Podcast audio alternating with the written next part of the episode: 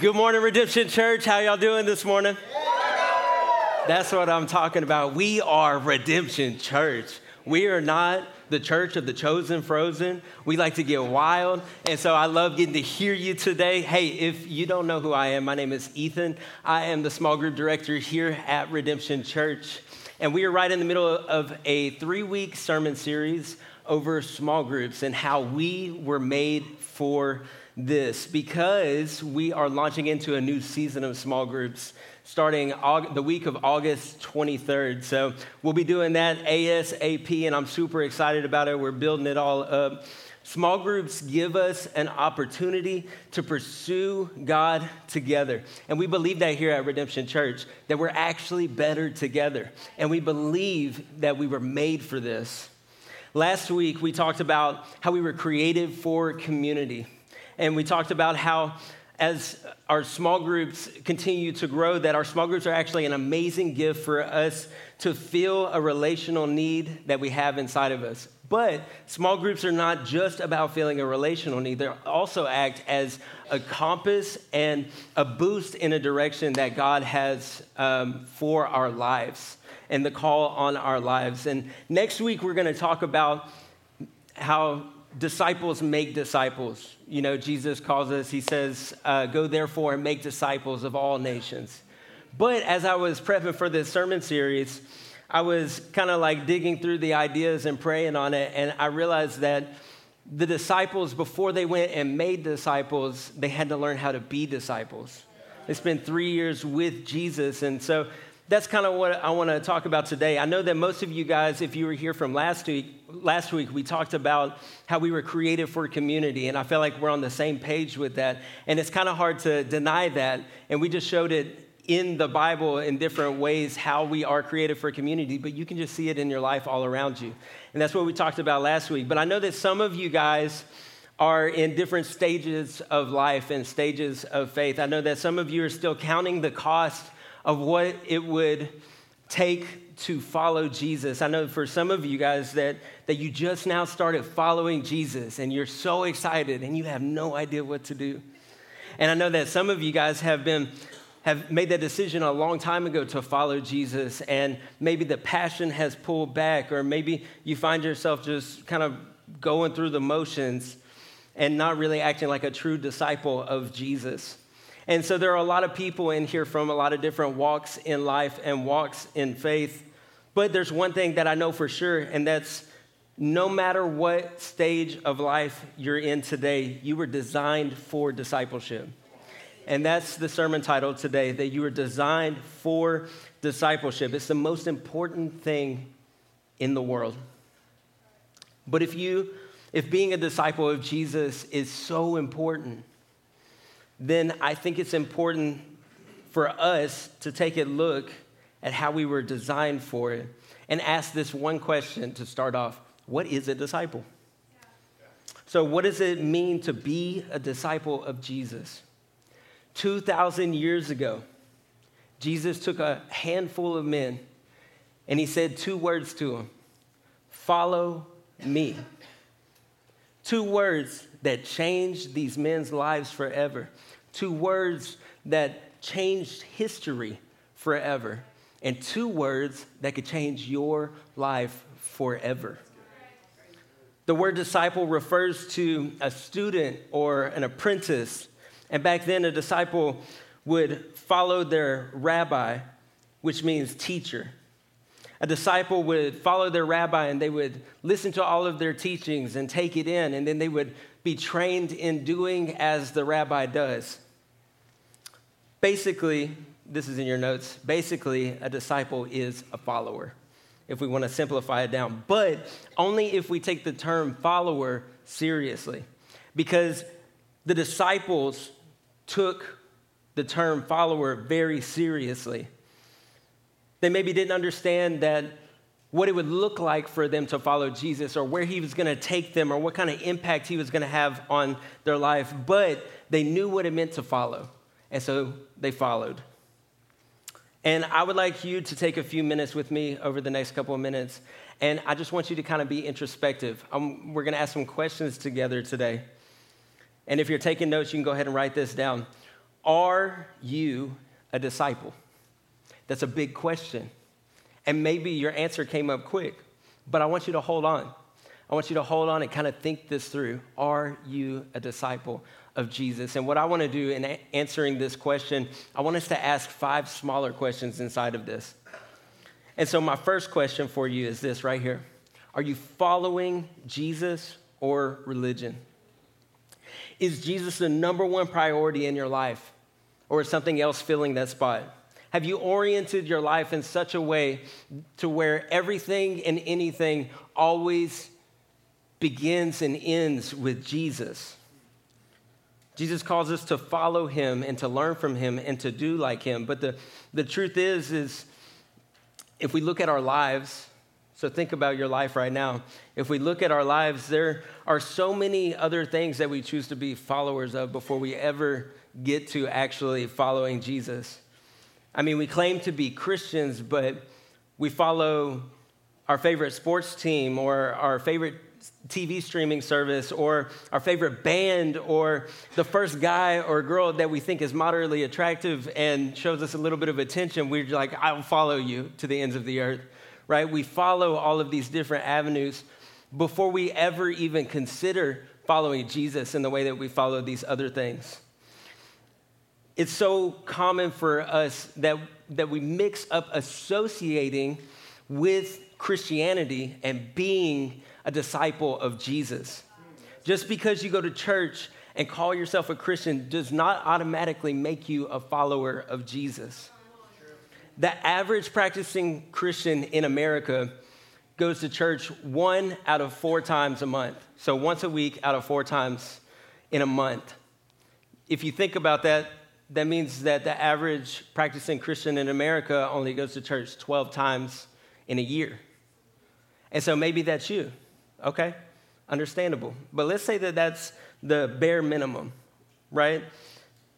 Now, let's say that you are one of those super Christians where you come every single week. So we're going to take a look at one of the, the what, a, what it looks like for a super Christian, and we're going to do some math just using that. We're not even doing the bare minimum. We're going to go above and beyond. So let's say if you come to church once a week, but you only are choosing intentionally to follow Jesus while you're at church, even if you come every single week, let's take a look at this. 168 hours are in a week, okay? Okay, so whenever you come to church, you'll be here for about an hour and a half. So if we do some math, that ends up being less than 1% of the time you have in your week. And so my question to you is if you're only giving your heart to Jesus on a Sunday morning, and that's if you come every single week, can you actually follow Jesus if you're giving him less than 1% of your time? I mean, let's be real. I'm not the smartest person in the room. But if you gave less than 1% of time to your husband or your wife, you might as well just sign those divorce papers, right? I mean, like, let's be real. Just think about it. Listen, just because you go to church and call yourself a Christian doesn't automatically make you a Christian. Why? Because the church cannot save you. The church cannot save you. Redemption Church, my favorite church. I'm biased for sure. Glad you're here. But Redemption Church did not save you from your sins. Jesus Christ saves you from your sins. And this is a wake up call for some of you today to stop playing church and start following Jesus. Are you a disciple of Jesus? Are you a follower of Jesus?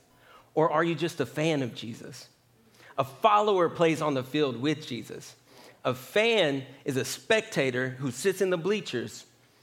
Maybe they come and they bring all the energy and they're tons of fun and they, they go get all the, the drinks and the snacks and maybe even they like celebrate and scream for you and everything. But they also leave at the end of the game and they were never on the team. A fan is not actually on the team If you think about the NBA, you're not making $9 million being a fan. That would be nice. But a fan comes to church but never actually gets in the game. So, my question to you is Are you a fan of Jesus or are you a follower of Jesus? This is my second question. Is your life reflecting the life of Jesus? Jesus was a rabbi, he was a teacher who taught his disciples. And they not only listened to his words, but they also followed in his actions. Jesus lived a radical life of loving and serving others. John 13, 34 says this A new commandment I give to you, that you love one another just as I have loved you. You also are to love one another. Do you love and serve others today more and better than you did six months ago? If not, you should start asking yourself some really hard questions. Is your life reflecting the life of Jesus? Number three, do you help others follow Jesus? When you love something, you tell people about it. This is not rocket science. When you love something, you tell people about it. If you watch a movie and it moves you, what do you do? You go tell all your friends. You're like, man, this movie was so good. You need to go see it. You need to go see it. If you take a trip to Houston and you find this bomb restaurant like Mico's Hot Chicken, you just got to tell somebody, right? If you love it, if you enjoy it, you tell people it's the natural response. So, my question to you is this why are you not telling people about Jesus? You just got to tell somebody. And it doesn't matter if you have the, the right theological arguments or the complete understanding of penal substitutionary atonement. Like, it does not matter. All people need to know is that Jesus is changing your life and he can do it for them. So go and tell people about Jesus. Do you help others follow Jesus? Number four, do you build intentional, godly relationships? Jesus was intentional with building godly relationships in his life. We see that with the disciples, that he was intentional with them. He pulled them in and he lived life with them, with them through the ups and the downs. He lived through them, he lived with them through um, just your regular day. And then he also lived with them whenever they were really doing good. And he also lived with them when they were really doing bad. And he was teaching and loving them all the while this is happening disciples make disciples. And, and just like Jesus did life with the disciples, I'm wondering are, are you doing life with people in your church? Telling people about Jesus is the first step. But the second step is also showing people how to follow Jesus by letting them into your life. But we don't want to be vulnerable. We don't want people to see our lives. Do you build intentional relationships to show people how to follow Jesus? Number five, do you rely on God's grace? Following Jesus is simple, but it is not easy. Jesus' definition of discipleship is not only a destination, but it's also a direction, right? So we think about being a disciple of Jesus, meaning that we end up in heaven, and that's it but that's too, that's too lackadaisical for what Jesus had in mind. It's also a direction in which we live our lives. So, part of being a disciple is being close to Jesus and Jesus being close to the disciples through the ups and the downs, whenever they messed up and whenever they did well, whenever life just beat them up. I mean, Peter denied Jesus, Thomas doubted Jesus, Judas betrayed Jesus. My question is whenever you get knocked down, either by your own doing, tripping up, or life knocking you down, do you get back up? Because if you're saved by your own works, you might as well stay down. Because you're.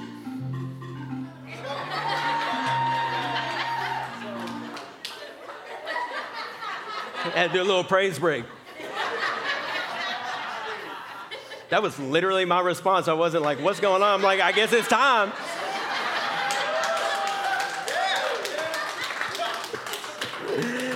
Ah!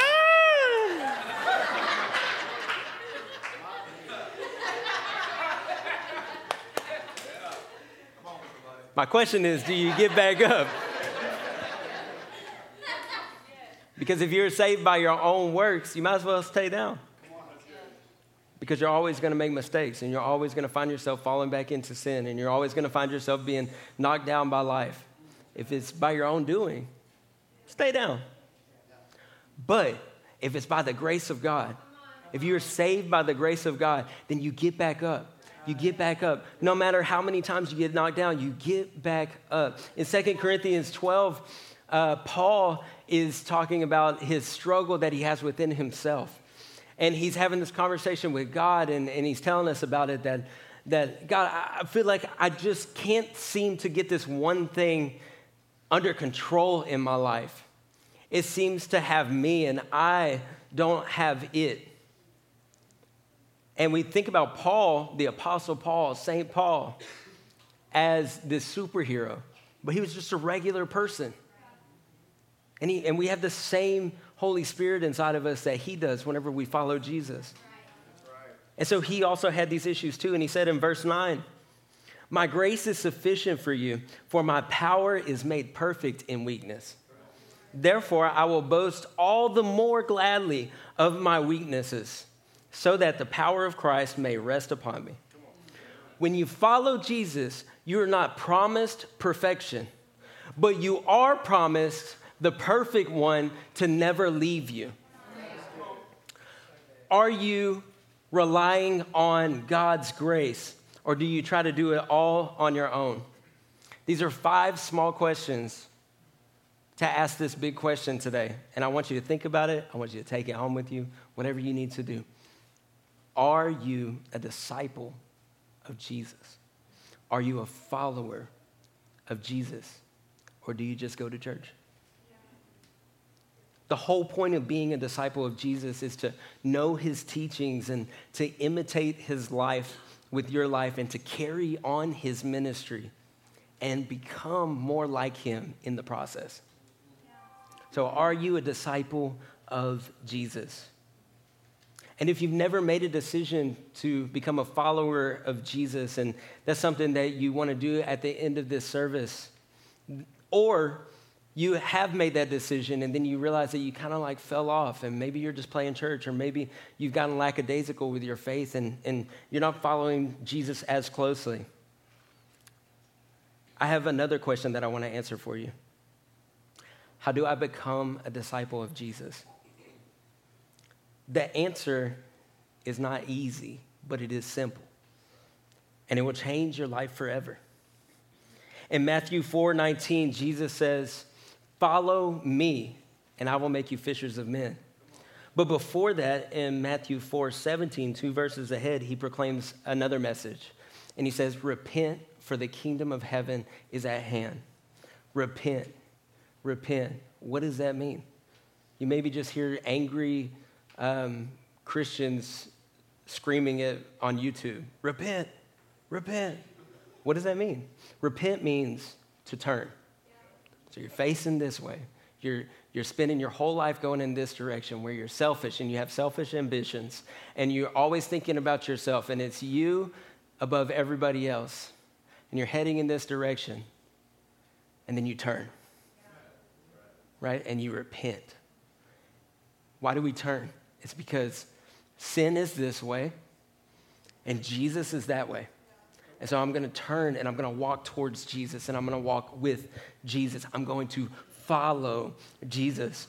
In Romans, Paul says this if you confess with your mouth that Jesus is Lord and believe in your heart that God raised him from the dead, you will be saved. If you confess with your mouth that you have been living a life of sin and selfishness and you repent in your heart and you turn away from the sin, you begin to follow Jesus. And then you are saved and you are now a disciple of Jesus. You are now a follower of Jesus. It's that simple. But again, it's not easy for us to get over ourselves. That's why we need the grace of God. So, whether you become a disciple today or you're just convicted of maybe acting like a bad disciple, Either way, I want to give you seven tools to help you become the best disciple. And so we have this question here. If you're taking notes, you can write this down. How to be a disciple. We need to know how to be a disciple. And the way that we're going to answer that question is with seven ways to grow as a disciple of Jesus. So, number one, grow in your Bible reading. Remember when I said that a disciple is someone who follows Jesus? Well, how can you follow Jesus if you don't know who he is or what he said? You have to read the Bible. You have to grow in your relationship with God's word. Why? Because Jesus said, If you abide in my word, you are truly my disciples, and you will know truth, and the truth will set you free. When you read your Bible, you will experience life change through Jesus. That's just how it works. because it's the Word of God, it's the living Word of God. It's not like any other book that's ever been written in the entire world. And we all have differing opinions, but we can all agree on this one thing that uh, everything is getting crazy outside, right?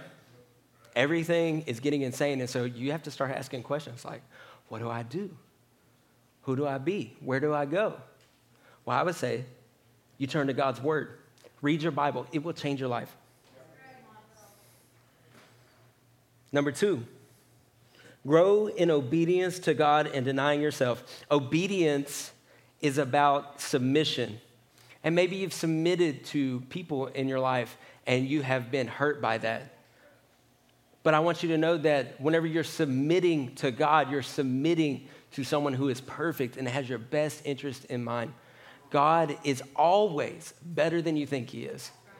That is one truth that I've learned in my life repeatedly that God is always better than you think He is. So He's worth submitting to in obedience. Your life just gets better.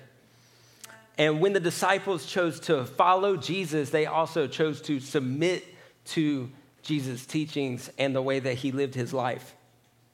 James 4 says this Submit yourselves, therefore, to God. Resist the devil, and he will flee from you. Draw near to God, and he will draw near to you. Submitting yourself to God is to deny your sinful nature and to deny the temptations that you experience. Jesus says in Luke 14, Whoever does not bear his own cross and come after me cannot be my disciple. To bear your own cross, there's a lot in there. We've preached entire sermons on that here at Redemption Church. When you're a disciple of Jesus, you will spend the rest of your life learning to deny yourself and submit different aspects of your life to God. That's the thing. It's the destination of perfection happens after you die. You will never be perfect. But if you're heading in the right direction and you're submitting yourself to God, you will learn how to deny these ugly parts of you inside and, and learn how to love people in the process. Number three, grow in spiritual disciplines. So, spiritual disciplines are a tool to orient ourselves and our lives and our minds and our heart on God. The more you do spiritual disciplines, the more time you're actually spending submitting to God in different areas of your life. So, like, what are some spiritual disciplines that you should grow in? Well, we already talked about one earlier, it was reading your Bible. That's a spiritual discipline. Why? Because it's orienting you to God. It's taking your eyes off of everything else going on in your life and putting them on something bigger God. And then we have prayer. Prayer is so important to the Christian life because if you follow Jesus, you need to be able to talk to Jesus. You need to be able to talk to the Lord. And that's all that prayer is, is you having a conversation with God. And as you continue to do that, you'll learn to hear his voice better. This is very practical. It's just like meeting someone um, for the first time, and you're like, oh man, I, I like them. I want to get to know them. Well, you wouldn't be able to pick their voice out of a crowd. But the more you talk to them, the more you talk to them, the more you know their voice. And so prayer is you being able to share your heart with God and share your, your concerns and your circumstances and to be able to share how thankful you are for Him in the process and also for Him to be able to speak to you. Pro tip whenever God's talking, shut up. Listen, because you can't hear Him if you're talking. You'll learn that as you go. Um, another one would be confession. Confession is so important. It's actually something that I appreciate about the Catholic Church is, is that they put a high value on confession. And we believe in confession, but not just to a priest, because, because of Jesus' death, burial, and resurrection, we are all in the priesthood of God now. And so with that, so with that, we are able to confess to one another our sins. But we're scared to do that because we don't want people to see our mistakes. We don't want people to see our ugliness inside that we have. But here's the deal newsflash everybody sins. Everybody deals with temptations. Everybody makes mistakes. But whenever you hide them and you don't confess those things to one another, guess what? It just festers and it grows and it builds inside of you until it becomes something deadly. That's how sin works. But whenever you're with a group of believers, and this is why small groups are so cool, whenever you're with a group of believers, a, group of disciples of Jesus, there's no condemnation for those who are in Christ Jesus. You will not be condemned, but you will be brought to life in that. For me, I think about I think about like the sin and the shame and those things as like a little punk. It's this little punk that just holds on to you for dear life and it tries to stay, stay in the dark. And we all have this little punk inside of us. And it's our job as Christians to come into agreement with God that whenever we have that little punk holding on to us and trying to stay in the shadows, that we say no and we pull it out into the light. That's our job as Christians is to see the sin within ourselves as the Lord shows it to us, to grab a hold of that little punk that's hiding in the shadows and pull it out into the light. Because if you don't do that, you will not experience healing and wholeness that Jesus has for you. Confession is a spiritual discipline, and you should grow in it. Worship. Worship's another one. We love to worship here at Redemption Church, don't we? Yeah. But here's my question Do you worship whenever you're by yourself? For me, I know that I'm doing well whenever I spend a lot of time in worship by myself. And I also know that I'm not doing so hot whenever I'm not worshiping by myself. The Lord does not care what you sound like in the car by yourself. He just loves that you are worshiping Him. It's so important that we worship because it takes our eyes off of our circumstances and our situations around us and it puts us on a God who is so much bigger than your current situation. So much bigger. And it literally changes your heart. So, God is God. Super simple super powerful. And if God is God, he deserves to be worshiped and praised through the good times and through the good times and the bad times, right? But there's also something else that happens in worship.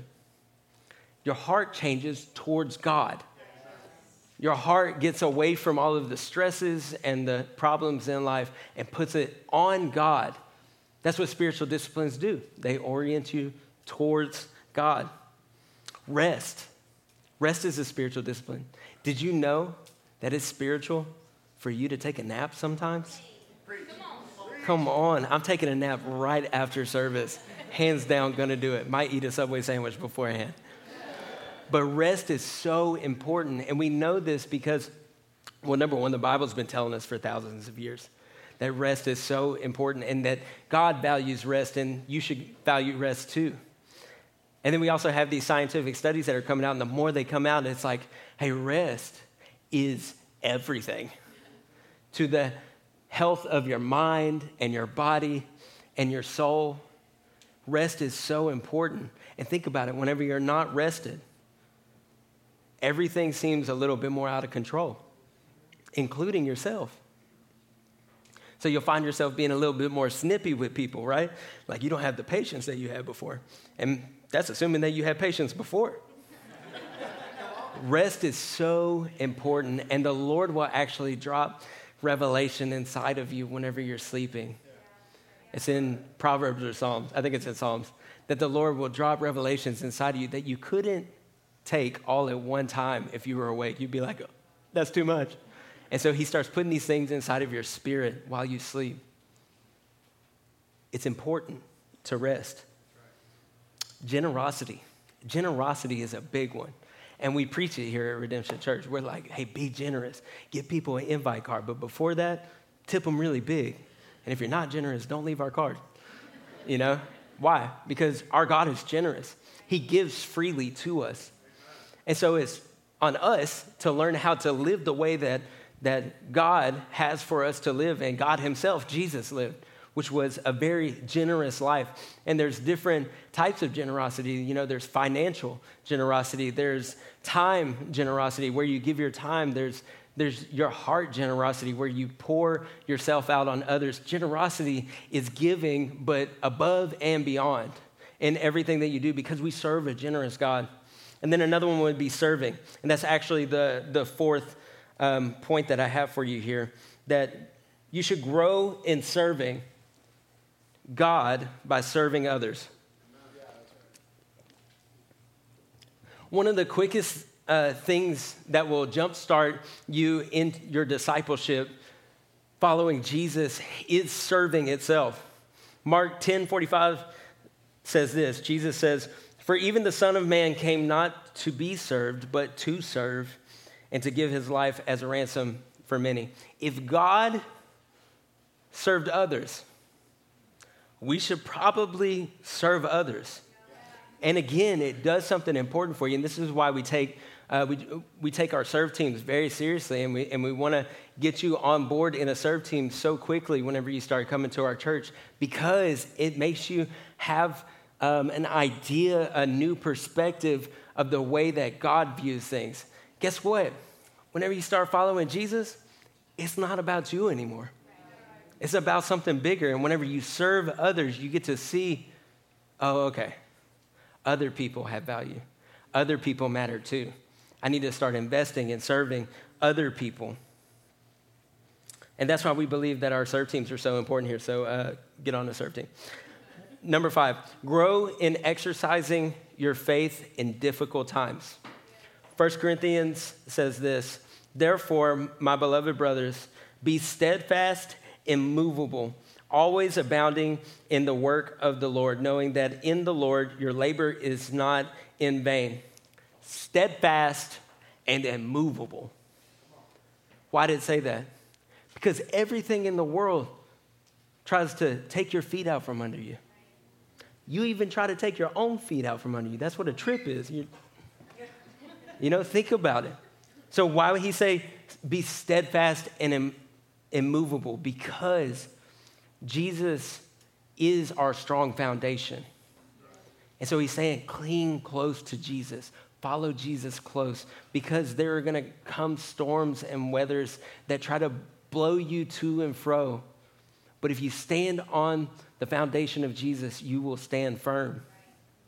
The most powerful Christians that I know personally are people who have been through it. They've just been through the crap. And they held on to Jesus and they came out on the other side and they trusted him even more and they carry so much authority now because they've been through it. They know, right? It makes me think about like if a tornado's coming and you don't have a you don't have like a bunker or anything, and you see all you have it's like right there, and all you have is this one pole, and you're like, I need to strap myself to this pole because I know this pole is 40 feet into the ground. All right, and then you do it, ah, and your feet are flying in the air while the tornado's coming by, and then you make it through. Whenever you get done, number one, you're to kiss that pole. but your trust is to be in that pole now right? Because it stood firm and it stood the test of time and it stood the test of the weathers that life bring your way. What doesn't kill you makes you stronger in your faith when you know jesus. Number six grow in sharing your faith with others. It's so important for us to share our faith. If you find Jesus and you don't tell anybody about him, ooh, you selfish. Because he's the greatest thing that's ever happened to you. Whenever you experience Jesus, your life begins to change. So, why would you not tell people about him? That's why we have these invite cards. And we say, hey, hold up your invite cards. All right. It's not just an invite to Redemption Church, invite to life change through Jesus, right? Put it in your pocket. You're going to need it later. Because it's important to share your faith.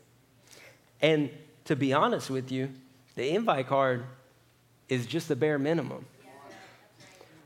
Again, because Redemption Church can't save people.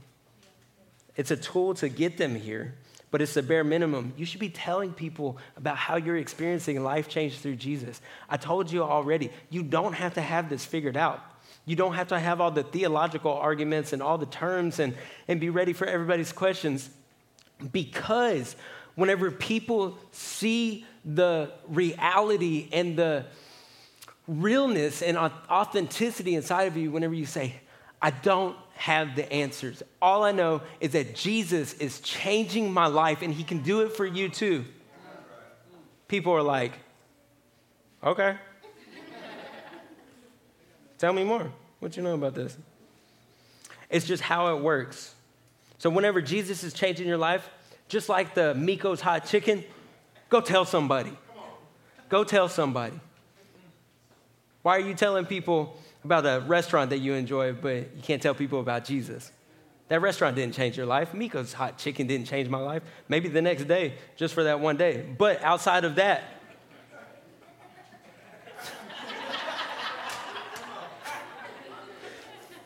So that's what it feels like to say a mildly uh, bad joke, like Pastor Byron the guilt.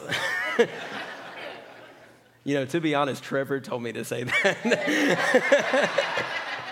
That's on you, bud.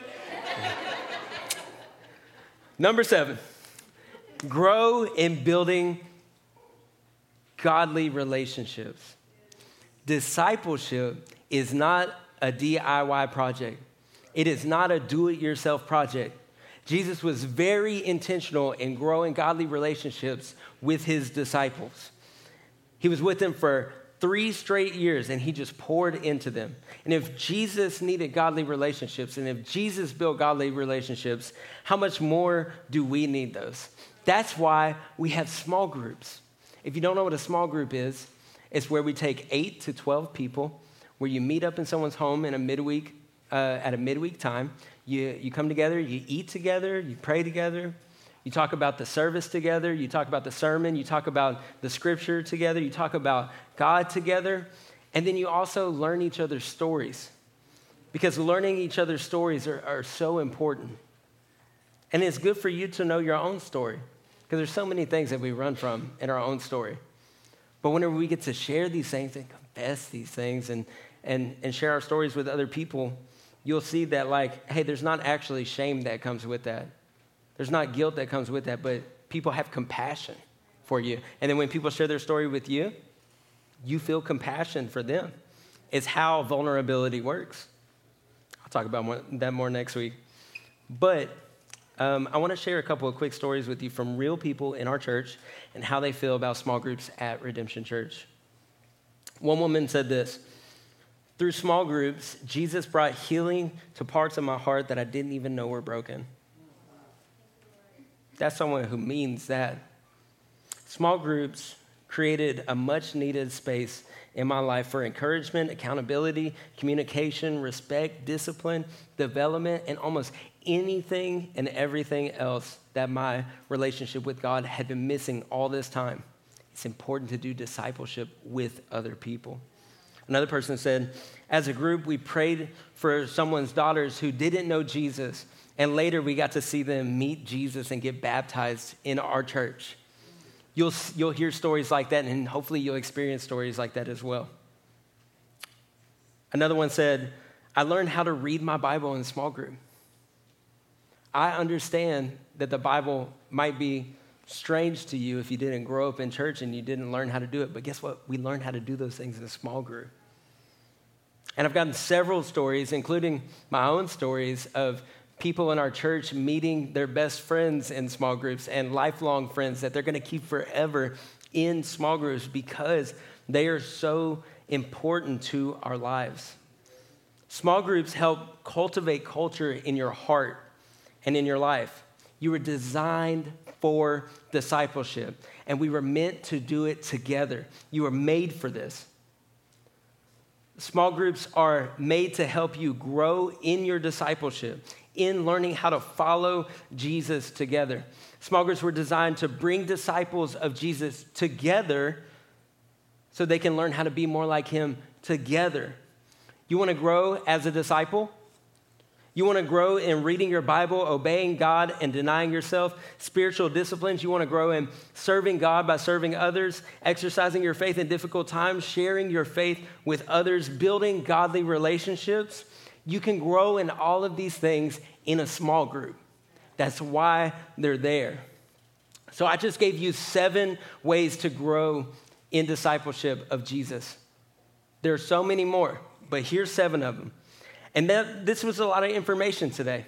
But information without application is useless.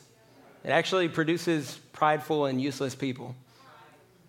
So, we here at Redemption are not here just to gain information, but to experience life transformation.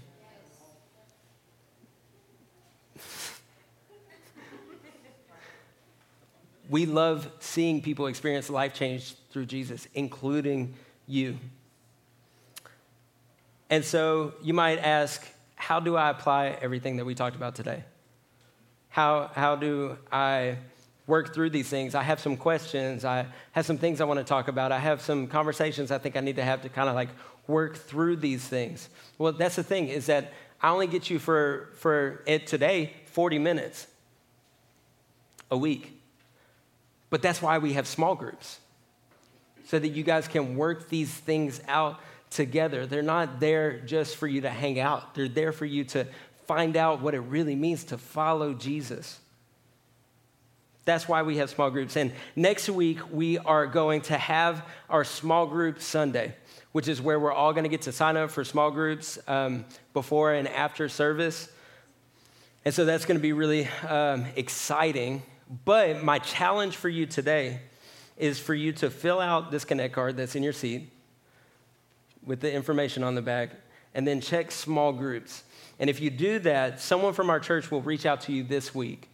And we will make sure that you get plugged into a small group. We'll answer the questions that you might have about what it looks like to be in a small group. This is my challenge for you this week so that you can take your next step into what you were made for.